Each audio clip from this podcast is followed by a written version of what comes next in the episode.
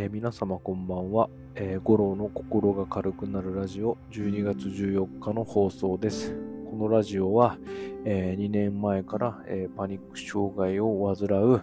え僕の、え経験をシェアさせていただいて、同じような疾患で悩んでらっしゃる方の心が軽くなればと思って、え配信させていただいております。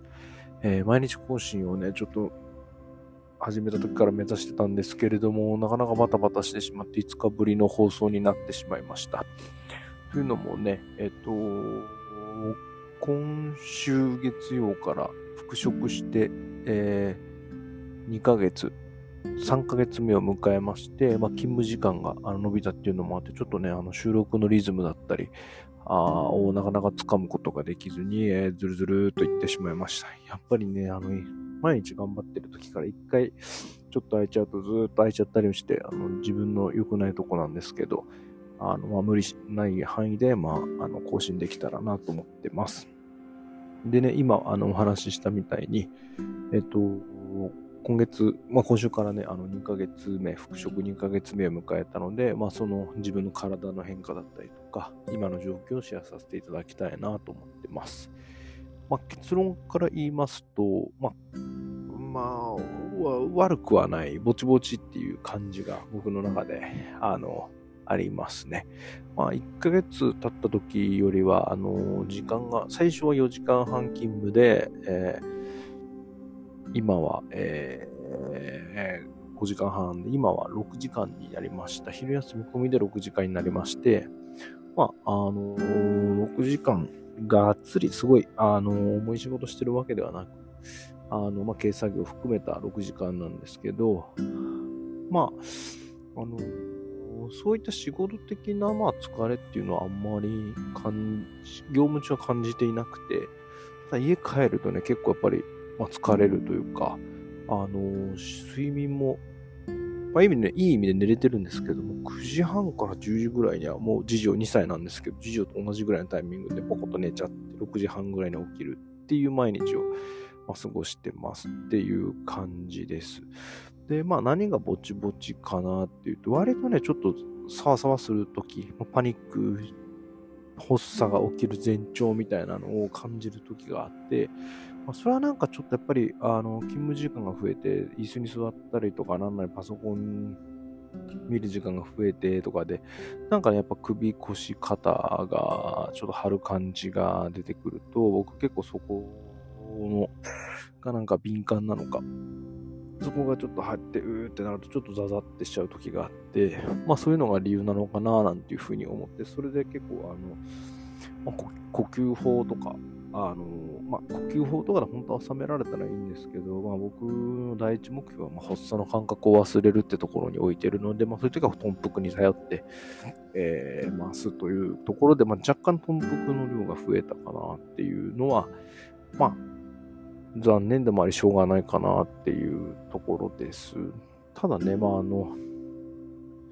かといってじゃあ1日でも2日でもまあ会社行けない日があるかっていうと別にそんなこともなくて、まあ毎日ちゃんと行ってますし、まあ自分なりにやりがいを見つけて前向きに業務にまあ臨めてるので、まあぼちぼちかなという感じですね。まあでも、ただね、やっぱちょっと残業とか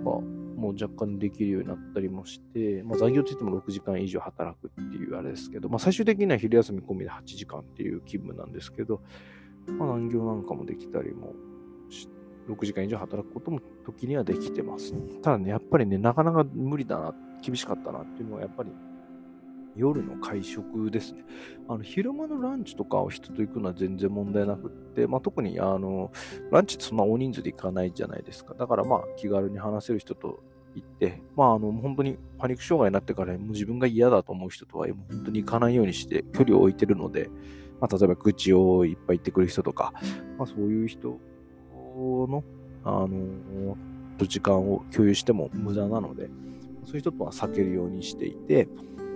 で、やっぱり、あの好きな人とランチ行ったりっていうのはちょっと楽しみにはなってるんですけれども、夜の会食っていうのはね、なかなかまだ体力がなくて、まあ、いわゆる6時間働いた後にそこから2時間、3時間って一緒に時間を共にするわけですけどもね、約1時間半から2時間経つともぶっ壊れた家電みたいにもう完全にあの電池が切れちゃって、一刻も早く帰りたくなるっていうのが、あの、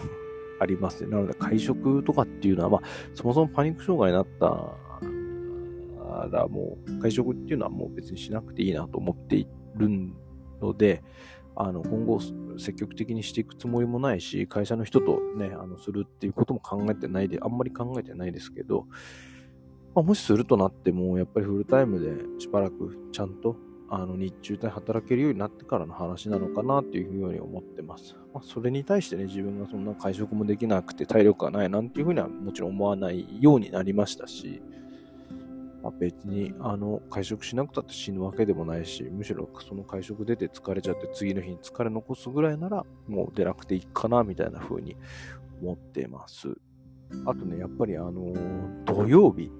あの月から金はやっぱり気張ってるのもあるし、あのまあ、前向きに事業も取り組めてるしっていうのはありながら、やっぱ土曜日はやっぱめちゃくちゃ疲れが出てくるので、まあ、昔もそうでしたけど、普通にやっぱ月金はガーッとあの営業職だったんで、接待も多いし、わーってやって、なんか突っ走って土曜日ずっと寝てるみたいな、まあ、そういう、まあ、サイクルを送ってましたけど、まあ、似たような感じで、まあ、やっぱ、あの、